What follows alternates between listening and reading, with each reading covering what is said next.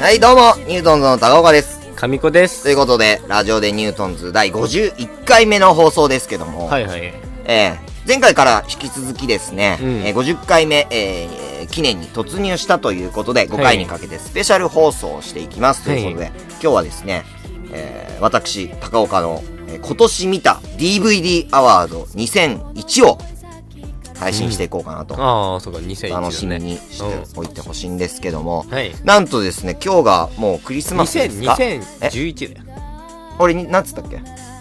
2011って2011 こうね、人の間違いは本当に厳しいんですこの男は。俺の本当に些細なたまに訪れる間違いを別に訂正しなくていいんだったら訂正。鬼の首を取ったかのように追求してくるんですよこの男。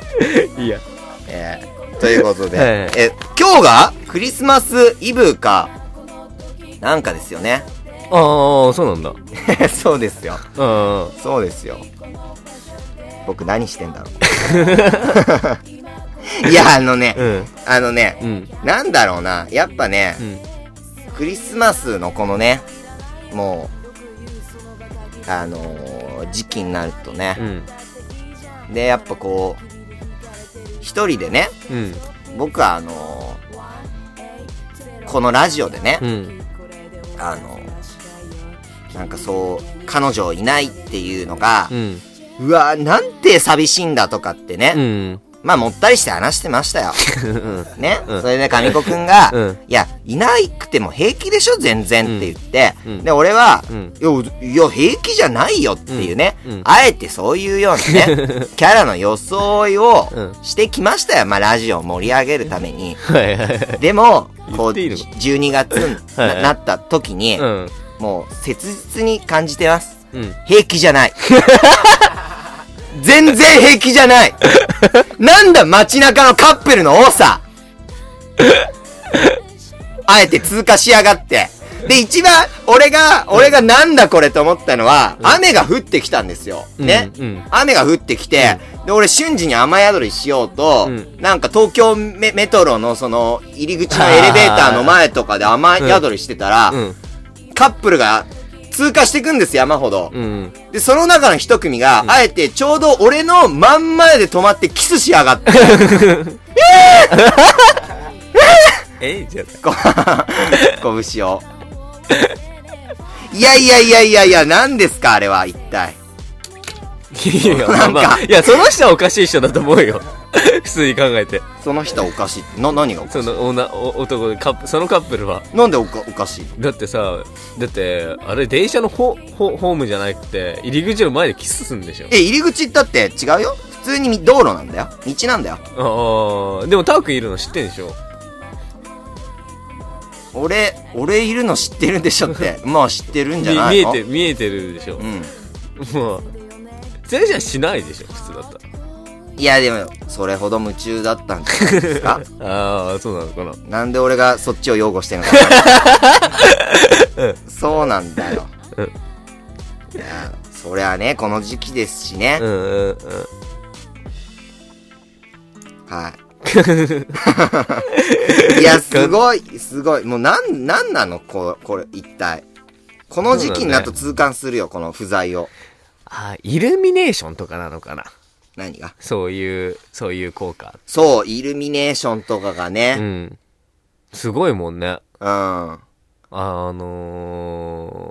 だっけ、新宿の南口の方のサザンテラスの方とか、なんか結構綺麗だよね。そうだね。で、その前回もね言ったけど、前回やったネタの中、ネタがのストーリーが、その女の子と神子が女の子女子高生で、俺が男子高生で、そのあえて12月だからデートのシーンを設けて。でジョン・レノンの曲を流してね、ハッピークリスマスを流して、ねえしようよとかっつって神子に言わして、こんな人多いとこでみたいな、俺のセリフがあって、で、そういうところで、自己欲求を満たそうとする俺に自己嫌悪を感じてる。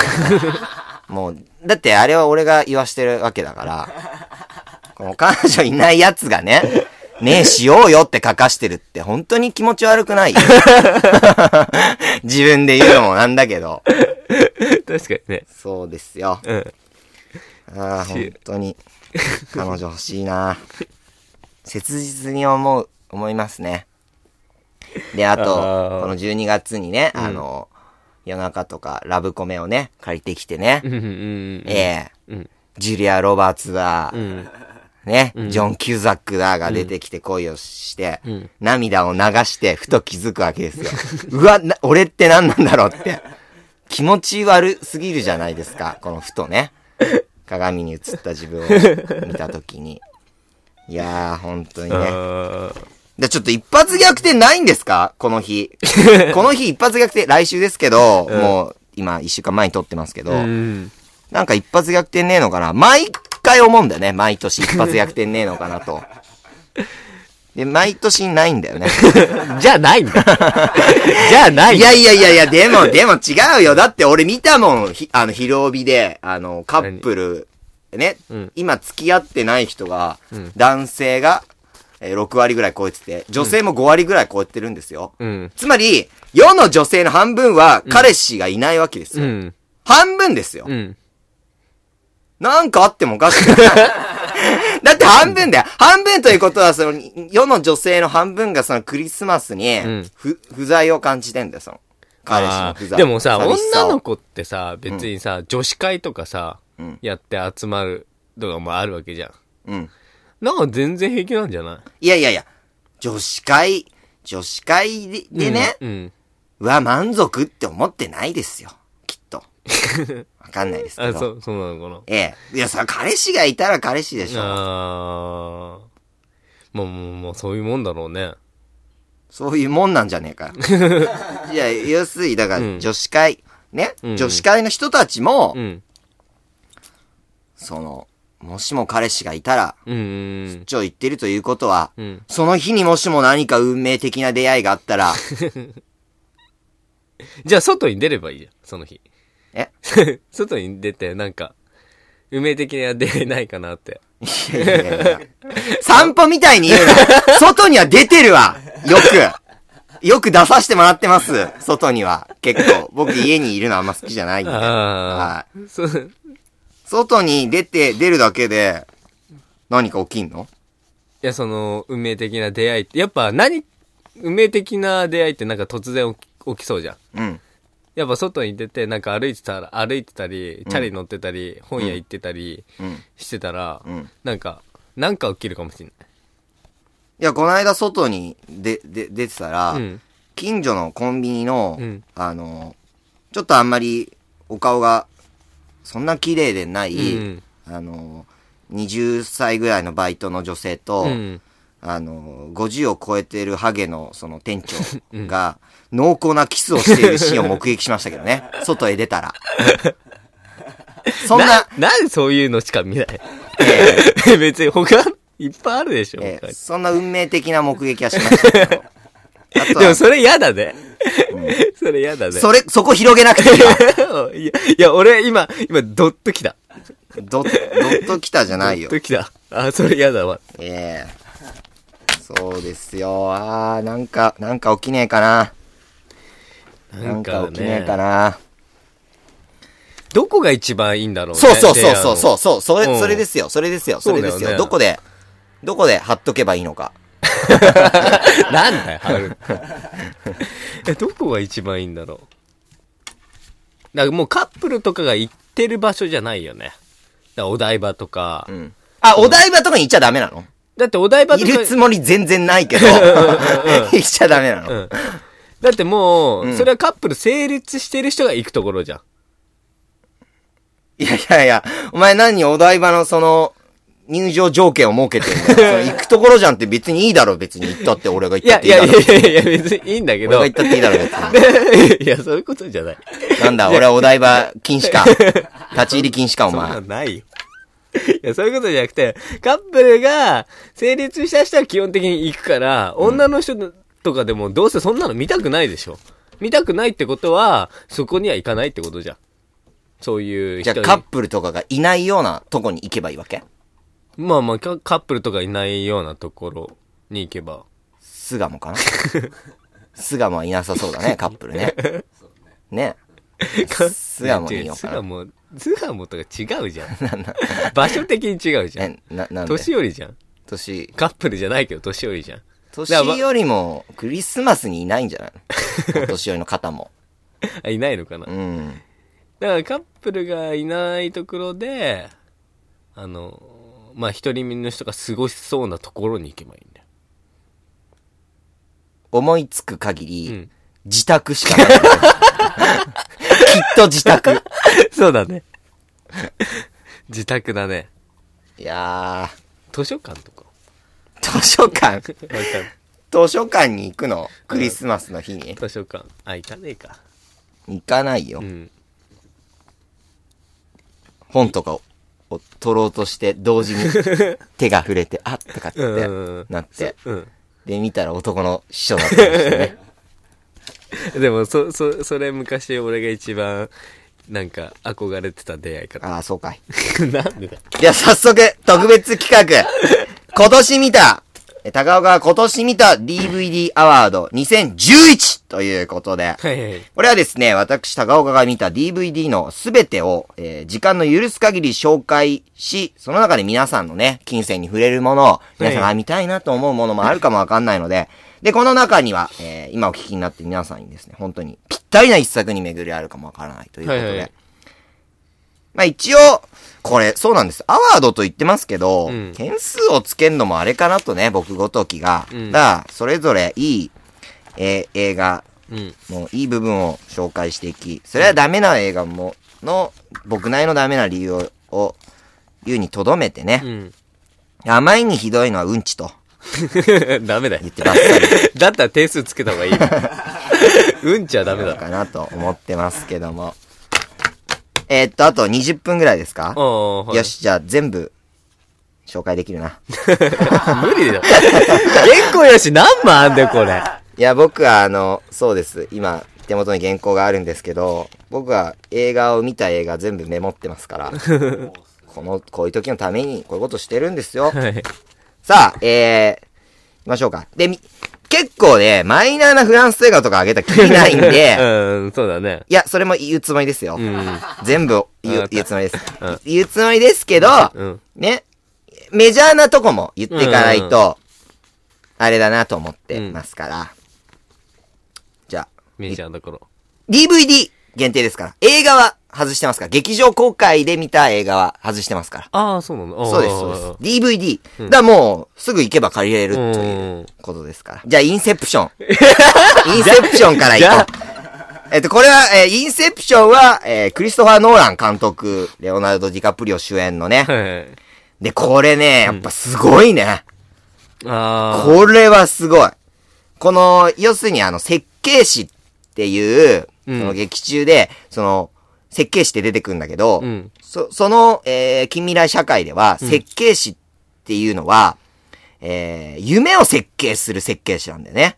で、夢を、そう組み替えて、うん、その夢の中から、うん、その人の秘密とかを、こう盗んでくるっていう、うん、そういうような攻防劇が描かれる映画なんだけど、うん、このね、劇中に登場する設計士、この夢を自在に変える設計士っていうのはね、このクリストファー・ノーラン自身だと僕は思ったんですよ。この投影というか、メタファーというか、このね、いや本当にね、クリストファー・ノーランは映画空間を本当に変幻自在に変えられるなと思って、あんな映画俺見たことなくて、な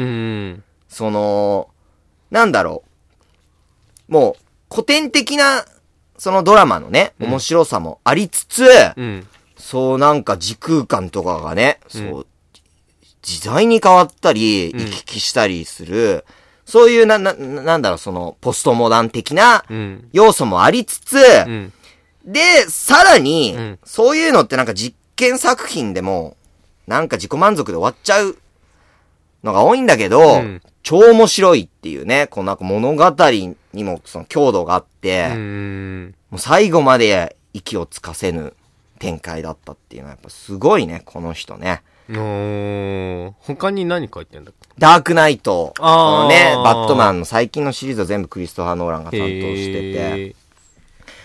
あとそのマジシャンのもあったね、映画、ね。ああ、マジシャンの戦い。うん、そうだね。プレステージ。あったね。うん。あった。そうです。これやっぱすごい傑作だなと思いました。で、一番最後のさ、コマが。ああ。ね、うん。止まろうとしてたのが、うん、夢か現実かっていうとこでね。うん。あれ現実です。僕は断定します。あれ現実です。だから止まるってことでしょ。そうです。上国は夢だとか解釈してました。あれ現実です。これはすごい。こんな感じで言って、50本ぐらい紹介すると思います、ね。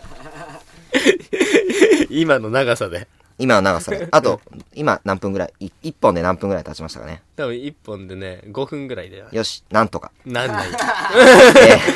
なんないわ。じゃあ、サマーウォーズ。細田守監督様。これさ、何がいいのかわかんない。ね、これ、実世界中にね、もうネットワークが張り巡らされてて、その、要するに田舎のさ、その旧家の大家族が、そのネットワークに侵入して世界を破滅しようとする、まあ悪いコンピュータプログラマーみたいなまあそこの中での用語でアバターっていうのが出てくるんだけど、とそのど田舎の大家族の、パソコンができる奴らとの戦い。っていうのがサマーウォーズなんだけど、これさ、いや、これ毎回ね、この、さっき言った時をかける少女もそうなんだけど、細田守監督の映画って、すごいテンポが良くて、飽きずに終始見られるじゃないですか。それは、今回もあったんだよ。ただ、前回、その、時をかける少女と全く同じなんだけど、なんかね、いかんせんその肝と言える、その、オズの世界、この要するにネットワークの世界のことをオズっつってんだけど、この劇中では、の説明がほとんどなされてなくて、全く理解できなかった、俺。だから、オズの世界、で、要するにね、このネットワークが張り巡らされたこの時代でね、そのネットワークを操るっていうことは、もうパソコン一本で世界が支配できるともすればっていうような環境なんですよ。それでなんだ米軍のミサイル、ね、米軍だ核ミサイルだの話題が出てきて、なんで最後花札で解決なの？いやって思ったわ。なんであれみんな納得できたのあれ。最後花札だったっけ？花札で解決だよ。花札で解決だよ。いや格闘ゲームでも対決してたし、花札でも解決してたよ。何それ？だって、ミサイルだ、米軍だ、ね、水道が止まんないとかさ、交通渋滞が起きてるとかさ、あったね、国家規模の混乱が起きてんですよ。なぜ政府、米軍、国連は動かないの？動けなかったんだと。で、花札で解決する。困ったら花札で解決するっていう常識あったけど俺が知らないだけでなんか困ったら花札持ち出せばいいのかいやなんかね大風呂敷広げすぎてんなって俺は思っちゃったんだよね。なんかリアリティがなかったね。で前回の時をかける少女もそうなんだけど、あれさ要するに時空を遡っていっちゃうっていう話じゃん、要するにさ時空を遡ったらさ、本来であればねその時空間には2人存在するんだよ自分が。もうそうだね。だけど1人だったんだよあれ。そうだね1人だった。要するに自分のいない時空間に行くみたいなことじゃん。要するになんかね例えば今話してて、で5分後があって、で5分前に戻ろうとしたら、高岡が喋ってんだよ相変わらず、でもその高岡になり変わっちゃうってことでしょ自分に、その時空間に存在した自分と自分が成り変わっちゃうってことでしょ、これおかしな話じゃん。時空間を普通タイムトリップで戻ったら、自分が2人存在しなきゃおかしいんだよ、でもそうすると話の都合上不都合だっていうことで、そんなことにしてないんでしょ。そうだね。合わなかった体なのか、それとも本当に。いやいや、合わなかった体じゃないんだよ。一人にしてたのか。そうそう。うん、なんでもその、なんだっけ、博士とあれが出てくる。バックトゥーザフィーチャー。バックトゥーザフィーチャーは、自分がいるんだよ。うん、戻ったら。いるね、だから自分に、バレないようにしながら、うん、その、ね、過去に戻った目的である、その、歴史を変えるっていうことをするんだけど、これ自分が一人しか存在してないのがおかしいと俺ずっと感じてたんだよね。まあね。そう。だからなんかね、この監督は、いや、飽きずに見られんだよ。だけど、なんかその肝となるような部分が、いつも、何これって思っちゃう。だから俺ハマれなかった。オズの世界ね。どうだった？俺は面白かったけどね、普通に。なんかそっちよりどっちかっていうと、その家族愛みたいのがあったじゃん。ちょっとその、田舎の家族がその消防士がいて、憧れんの田舎の家族、大家族とか、ね、大家族とかいいなと思うよ。あ、そうなの？そういう考えの持ち主だったっけ？いや、俺、大家族っていうか、なんかのほほんってしてる感じがいいなっていう。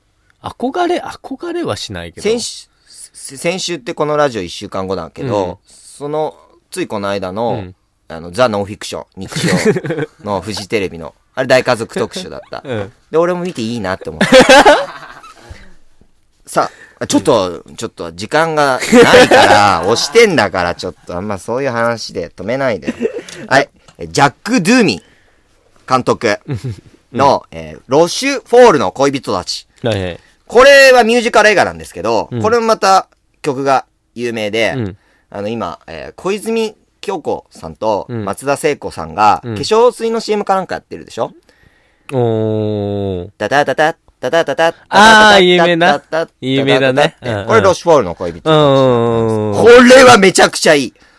本当にいいです、この映画。ミュージカルで、いろんな美人姉妹二人が出てきて、で、その人たちの恋模様が、いわ群像劇のようにして、描かれるミュージカルなんだけど、このね、やっぱ、ミシェル・ルグラン、っていう作曲家の曲が素晴らしいし、で、これ出てるメンツがすごいんですよ。フランス映画では、カトリーヌ・ドヌーブ主演。フランソワーズ・ドルリアックっていう、これは美人姉妹ですから、本当にすごいんで、カトリーヌ・ドヌーブって、だってこの間、徹子の部屋で出てた。ああ、そうなんだ。徹子の部屋でしか凄さを実感できないって。なんだね。すごいな。すごいんだよ。で、しかも、ミュージカル界のスターを集めた感じで、このアメリカのさ、雨に歌えばっていうミュージカル映画あるじゃないですか、古典ね。とか、あとパリのアメリカ人の、そのジーン・ケリー。それからあと、ミュージカル映画の、これまた大傑作ですけど、ウエストサイドストーリーから、ジョージ・チャキリス。これが全部揃った。本当に豪華ですよ。チャクリス。チャキリスか。あ、チャキリス。なんだね。わかんない。なんだね。わかんない。君はなんだね。わかんない。なんかね、温度差を感じてた。いや、これは面白いですから。そうしない。いや、俺結構やっぱ単純な映画、やっぱ恋に落ちてほしいんです。このね、ジャック・ドゥーミー、カトリーヌ・ドヌーブ、ミシェル・ルグランっていうこの3社がね、揃った映画で、前に、この1個前の作品なんですけど、シェルブールの雨傘っていうのがあるんですよ。これはね、最後結ばれなくて、俺ちょっとあれだなと思ったけど、これ最後、もうみんながいい恋に落ちるっていう、もう本当に素敵な映画ですから、ロシュフォールの恋人たち。フランス映画っていうのはあれだね、なんか、その名前とかがなんか、とっつきにくいよね。なんでとっつきにくいとはなんだろう。わかんない。いや、お前がとっつきにくがってたのはアメリカ人俳優チャキリスじゃねえよ。フランスの部分じゃねえよ。あ、それはアメリカなんだ。チャキリスはアメリカ人だわ。それから、いろいろなジャンルの映画を紹介しましょうか。そうだね、ロシア映画行きましょう。いや。何が嫌なんだよ。なんかロシア映画って聞いた瞬間嫌ってなるよ。あ、そうでも、別にそんななんか引くよ、なんかとっつきにくい感じじゃないよ。ああ、そうなんだ。監督行くね。うん、アンドレイ・ズビア・ギャンネル。とっつきにくいよ。誰、なんでズビア・ギャンネル。でもタイトルは、父帰る。ズビア・ギャンネルが、父帰るんだ。これはですね、父が帰ってくる話です。父がなぜか突然帰ってくる話です。で、その父が一体何者なのかずっと説明しねえの。だからもう2時間ぐらいあるんですよ。見終わって、あ、父帰ってきたんだなとしか思えない作品です。見ちゃダメ！これ絶対見ちゃダメ。でも、いいね。2時間後に父帰ることが分かるっていう。なんかカンヌとかベルリンとかで賞を取ってるらしいですけど、何がいいのか分からなかった。父帰ってくんだ。はい。それから、じゃあ、アメリカのラブコメ行きましょうか。うんラブコメはもちろんいろいろ見ました。うん、まだね、結構見てますけど、見てない作品もいろいろあってですね。うん。そう、最近見た DVD で、うん、セレンディピティっていうラブコメで、主演が、ジョン・キューザック。はいはいはい、ジョン・キューザックって、スタンドバイミーの子役の一人です。はいはいはいはい。それが大人になって、生き残ってる珍しい子役パターンで、で、アメリカンスイートハートっていう、ジュリア・ロバーツの映画にも出てきてますけど、そのジョン・キューザック、俺ジョン・キューザック好きじゃなかったんだよ、もともと。でも、そのセレンディピティすごく良かった。セレンディピティっていうのは、科学とか創作の分野で使う用語なんだけど、パッとしたひらめきのことをセレンディピティって言うんだけど、そこでは幸福な偶然です。偶然っていう定義なんだ。定義にして、本当にロマンチックな恋愛が描かれるんですよ。ね。で、結構女性の方がロマンチックを信じてて、じゃあエレベーター乗ってって言って、で、私こっちのエレベーター乗るから、で、結構30階建てのビルかなんかで、ね。一緒の階で泊まったら付き合おうみたいな。ああ、ね、いいね、いいね。そういうロマンチックな。いいね、なんか前あったね。なんかそういうゲームみたいな。テレビでやってたよね。あったそのゲーム。なんか。何そのゲーム。なんか、一緒の階に泊まるっていうゲームがあったような気がする。それ、つまんないんじゃないそうだね。つまんないじゃん、そのゲーム。そうだね。何一緒の階で泊まるゲームって。いや、でも、まあ、泊まったら奇跡だよね。とかね。いいね。でも、本当にね、一番最初はちょっと都合のいい展開だったんだけど、それが実は伏線で全部、最後にもうどんどん回収されてって。へー、回収しきれた。もうロマンチックで回収しきれました。浦沢直樹とは違いますから。いやー、すごい。もう、こんなロマンチックな映画、恋がしたいと。いや、本当に俺見て後悔したもん。12月になんでこんないいラブコメを見てしまったんだと。ター君ってさ、字幕で見るタイプ？字幕で見る。字幕で見るんだ。外国作品であろうが、アニメ映画は字幕、吹き替えで見るけど、だってそもそも字幕、差異ないじゃん。だけど、だっておかしくない？吹き替えだったら。なんかね、俺両方見ないといけないからね、大変だなと思ったから、だいたい字幕、吹き替えで見る。そうだね、紙告はそうした方がいいかもしれないね。りょうくんは字幕だよね。字幕だったらなんか。だってちょっとさ、合わない声優だったらどうすんの？ある仕事がおぼつかなくてさ、とか、出てくるじゃん。出てくんじゃん。ここではダメとか、なんか、過剰じゃん。そんな風に絶対言ってねえだろっていう。まあでもそんなのあんまりないよ。ある。あんまないと思う。あるよ。ちょっと、時間がないんだから、そうやって、あと何分ぐらいなんですかね。嘘俺、ごめん、間違ってた。これ全部、載せられる？載せられないよね。なるほどやべえ、じゃあ、どうしよう。もう、言い切って。え、だってまだあと盛りだくさん。いや、いいわ。もういいわ。過ぎてんのにもういいわ。あ、俺時間間違ってた。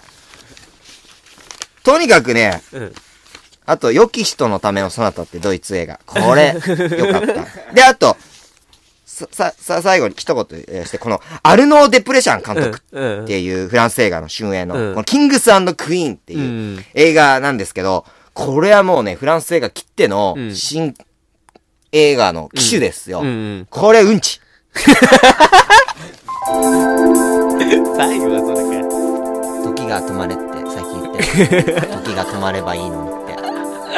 時が止まれ。ああ、まあ、たまに。たまに。そしたら相手はどんな感じなの？いや、で、喜ぶ。喜ぶ。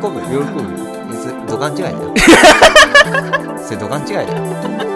やめても二度とやらない。ラジオでニュートンズ。分かった。はい、ということでエンディングです。はい、いや全然言い切れなかったわ。あれ計算合わなかったな。どんな計算してたんだよ。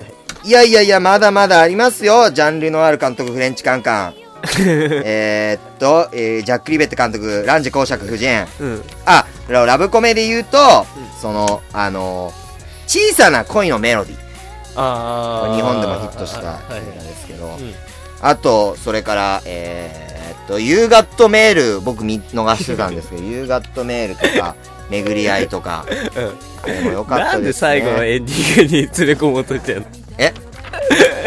最後のエンディング告知でしょ。そうですね、うん、次回の裏系ダッシュライブはですね、1月19日木曜日、場所渋谷シアター B、時間は18時半、会場19時開演、出演は、リックスモールン、ネジ、グリッジマウンテン、センターウルシ、ライオンビート、トランスミッター、モンキーザヒップ、そして我々ニュートンズとなっております。チケットの取り置きは、ニュートンズのブログやコメントなどで、取り置き受け付けてますんで、よろしくお願いしますということですけども、また次回からもね、スペシャル回があるんで、はい、それをお楽しみに。はいはいはい、次回は何をしましょう。上子くんの今年1年間のニュースをぶった切ると、うん、いうことで、うん、ちなみにどれが1位候補になりそうですか？1位、うん、今年のニュース、